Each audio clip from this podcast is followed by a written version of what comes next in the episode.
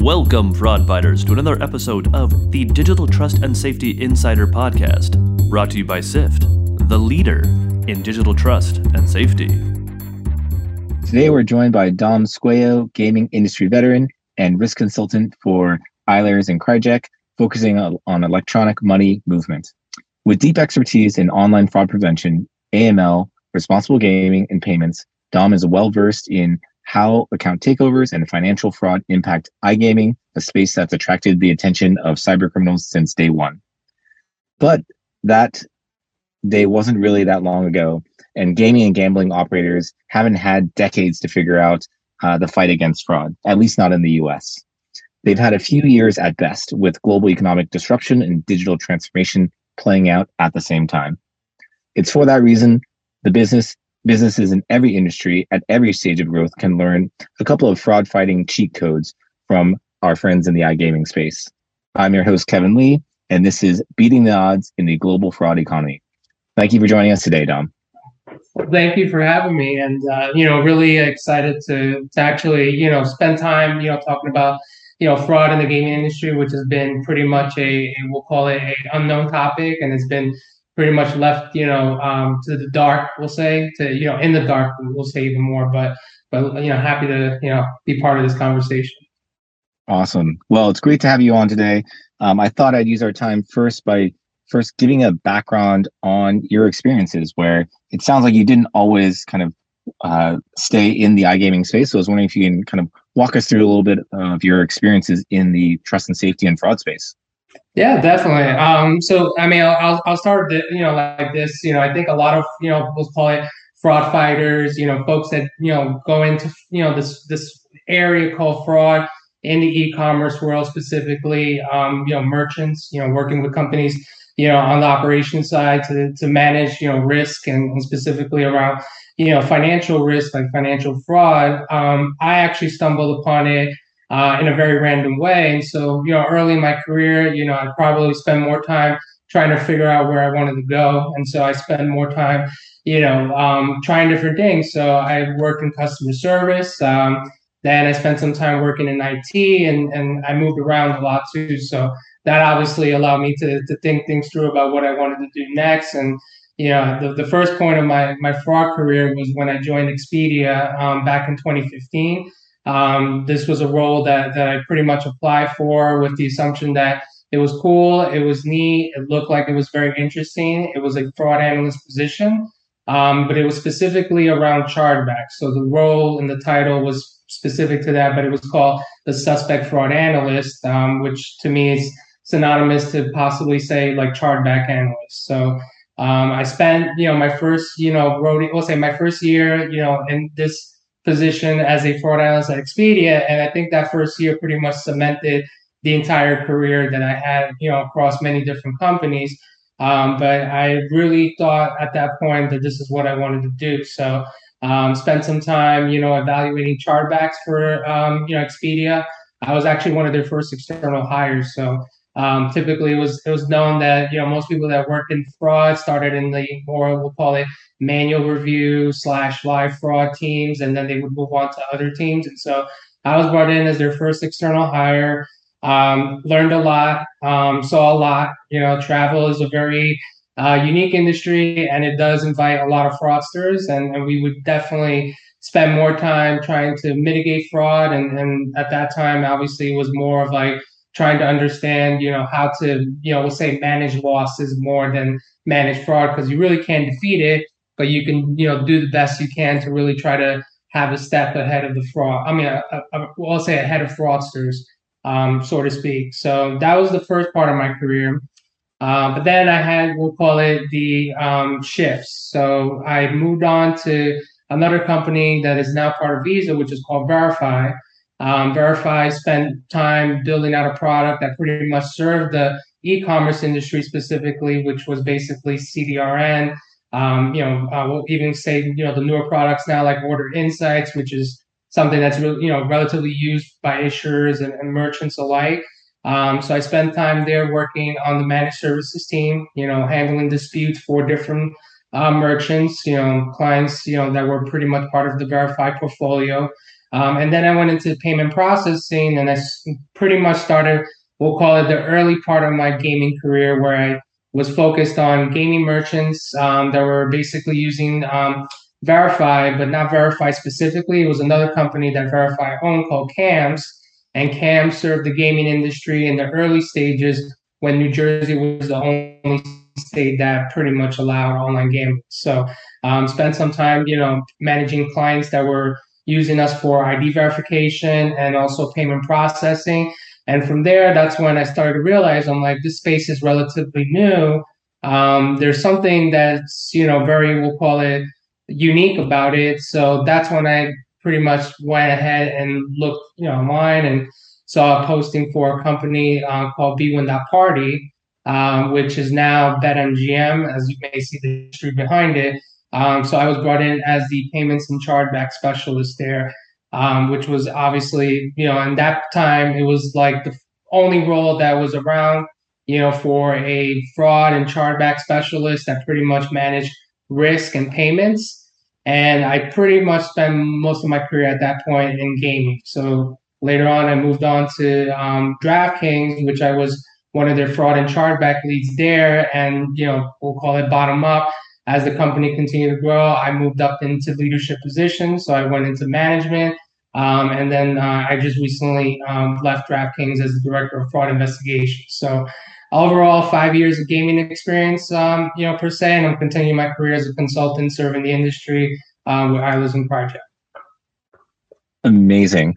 And although maybe at surface view, the link between travel related fraud and iGaming fraud can be the industries can seem quite different, but in terms of fraud patterns and things like that, there might be some similarities. So I was wondering, like, what does abuse look like in the iGaming space? And and are there similarities to the travel space? Um, I would say there's definitely some similarities, but you know, I would say the specific similarities that that you would see is obviously specific to transactions. And you know, in the e-commerce space, you know, you're, if you're transacting, you know, for let's say a product or a service, you know, most of the time you're using, you know, a credit or debit card. And, and similarly in the gaming space, you know, you're transacting, but you're actually transacting in a way that's that's a little more unique to a we'll call it a merchant, but it's pretty much common, we'll say, in the banking world. So there's a lot of similarities in the banking world um, that online gambling merchants have. And so when you're using your credit card and debit card, you're really funding the account and placing that first deposit or placing deposits to, to, to wager or to, to play on the casino or to even enter into contests. And so some of the similarities are really around, you know, what are the fraud signals that, that comprise potential um, credit card fraud? Um, and then also first party fraud, specifically friendly fraud, which is very, very common in the gaming space because, you know, as, as you may know, you know, if you're spending money on a site and you're trying to win money, but you eventually lose, then there's always going to be um, some form of you know case where a person may just get so upset they're going to call their bank and try to dispute it. So there is the similarity, but the uniqueness um, that's very much specific to the gaming industry comes to the fact that in you know every we'll call it gaming merchant, you don't just use credit cards. You're using different forms of payment. It could very well be ACH. It could very well be cash. It could even be gift cards. And so I think what makes it very different is the complexities around how many payment methods a gambling merchant has and how many, we'll call it avenues that someone has to really take the money out, which is a withdrawal in this case or a payout. And so fraudsters are pretty much looking to monetize um, the system by basically finding ways to move money in and finding ways to move money out. Whereas other merchants may pretty much see their products go out the door, their services go out the door, and then monetize it afterwards. So you mentioned forms of payment. Like if you're a typical gaming site or iGaming site, how many forms of payment would you expect? And then as a fraud analyst or someone on that team, how I guess yeah, how many forms of payment do you need to prepare for? well, it's I mean the industry has grown so much that I think it's it's continuously going to be more payment methods, but I would say, you know, in, in the in the we'll call it more consistent, you know, consistent part of each of the gambling merchants that are out there, you're going to see at least four to five payment methods. And you know, one thing to call out is that you know the, the reasons behind it have more to do with the ability to get money onto the site. Where in the early days, we'll say in New Jersey, which was one of the first states that obviously offered online gambling, um, at that time, acceptance rates for credit cards and debit cards was relatively low. And so, in order for you know companies to be able to get you know players to deposit, there need there needs to be a way to fund the account besides a credit card if you hold a card that doesn't allow gambling. And so that's been more of the reasons behind it, but in, in more so in time, convenience and, and also innovation, you know, which payment methods offer different features, um, you know, possibly rewards and even, you know, more so the the ease to be able to like manage their their bankrolls, like, you know, players that are more sophisticated, you know, wagering, you know, let's say large fund uh, large um uh, you got some whales in there. Yeah just you know just large sums of money and, and and so forth. So so there's a combination of the three but i think you know in this space we're probably going to see a lot more payment methods um, as the time goes on and a lot more innovation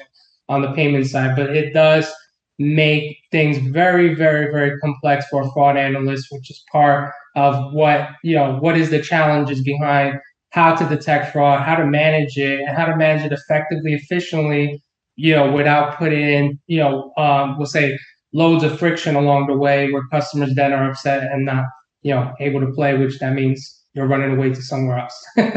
Absolutely. So in terms of these different forms of payments, like if you had to stack rank them, like what what are the most risky or susceptible for fraud and what are some of maybe the, the safer bets here in terms of forms of payment? So, um, you know, risk is really, the, you know, defined by the operator too. So, you know, risk rules, risk controls, and, and there are technologies that basically manage, we'll call it the operational piece, which is like, how do they get money in? How is it processed and so forth can dictate some of the risk. But, you know, credit card and debit cards continue to be one of the highest risk methods um, when it comes to, you know, uh, transactions because Sometimes there is obviously a level of, you know, we'll call it unknown, you know, when someone's actually in possession of their car and depositing, you know, identity is obviously, you know, um, part of the process to onboard a customer required by regulations. But then adding a credit card or debit card, there is, you know, not enough information to, to base whether or not that card belongs to them other than what is traditional in every e-commerce space, which is AVS CVV, which tends to be obviously very much relative, but but it's not always the source of truth when it comes to whether this person belong. I mean, this person's car belongs to them, and so that remains the the more of the higher risk methods. Um, obviously, digital wallets, you know, is, is you know is there as well, but you know, there's obviously some level of KYC onboarding for some other payment methods that are you know obviously available, which means that there are regular checks that take place to determine the identity of the account. Mm-hmm. Makes sense. And kind of switching gears a little bit to different abuse types or fraud types on the platform was curious if you could describe a bit more around some difficult fraud trends or cases that you've had to deal with whether it's firsthand or kind of in your consulting uh, experience well I, I, think you know um, you know early, I, I, want to mention this early days we'll call it and, I, and i'll keep referencing that you know in new jersey when acceptance rates were were quite low. We never really saw um, the forms of fraud that we would see commonly in, in other industries. And so, um, you know, over time, the state started to obviously allow for, you know, online gambling, casino and sportsbook, and even fantasy sports. Um, you know, the, the times that it took to obviously evolve to a place where it was more commonly seen um, was probably several years. But when I think about you know, some of the, uh, we'll call it, you know, major fraud incidents or, or in my time, or what I would call like, like a, you know, like a, a fire, you know, and, and when everyone's like, oh, well, what do we do now? Um, there was a lot of wait and see. Um, so we always like waiting to see something happen, which is very reactive.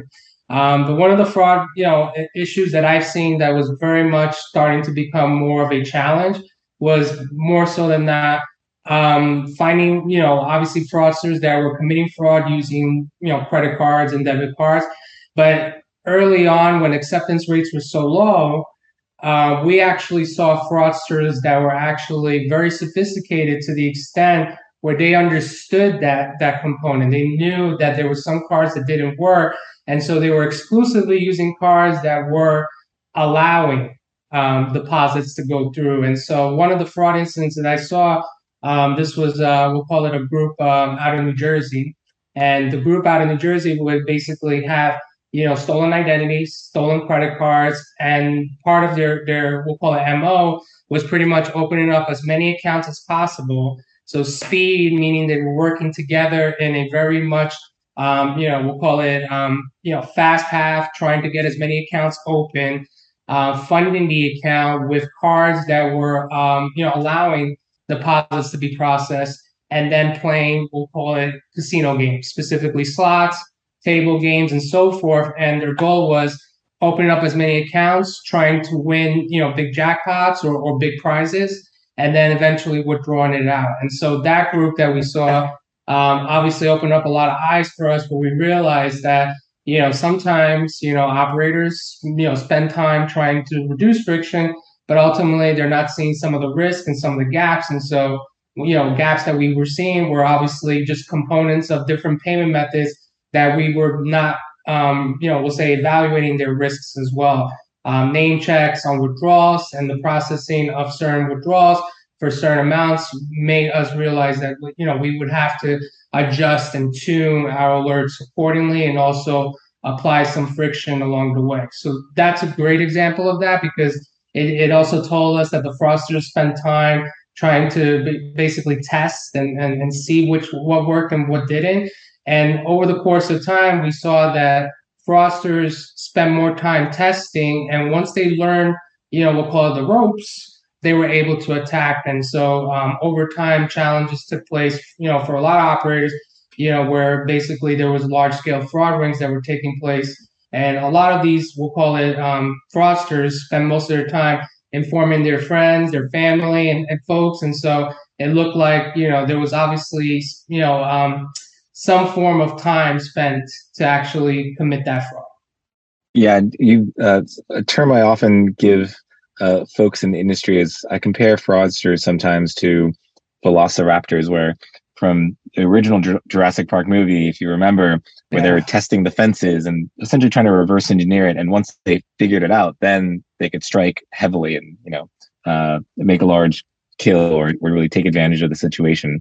And it sounds like that's similar to what's happened in this space where they reverse engineered systems, understood where uh, kind of things that they could get away with. And then once they found that soft spot, like boom, let's drive a truck through this particular uh, vulnerability. Um, exactly. You mentioned uh, a term kind of uh, near the beginning here around things being quite reactive. And one of the things I've noticed in the industry is that there's been a push, maybe five plus years ago, things were quite reactive. And whether that's because of different tooling and rules and things like that, you would really have to get burned uh, before you could learn. And now lately, there's been more of a push towards a more proactive stance and kind of wanted to get your thoughts there on like, do you see that transition in the iGaming space as well? And, and if so, what does that actually look like?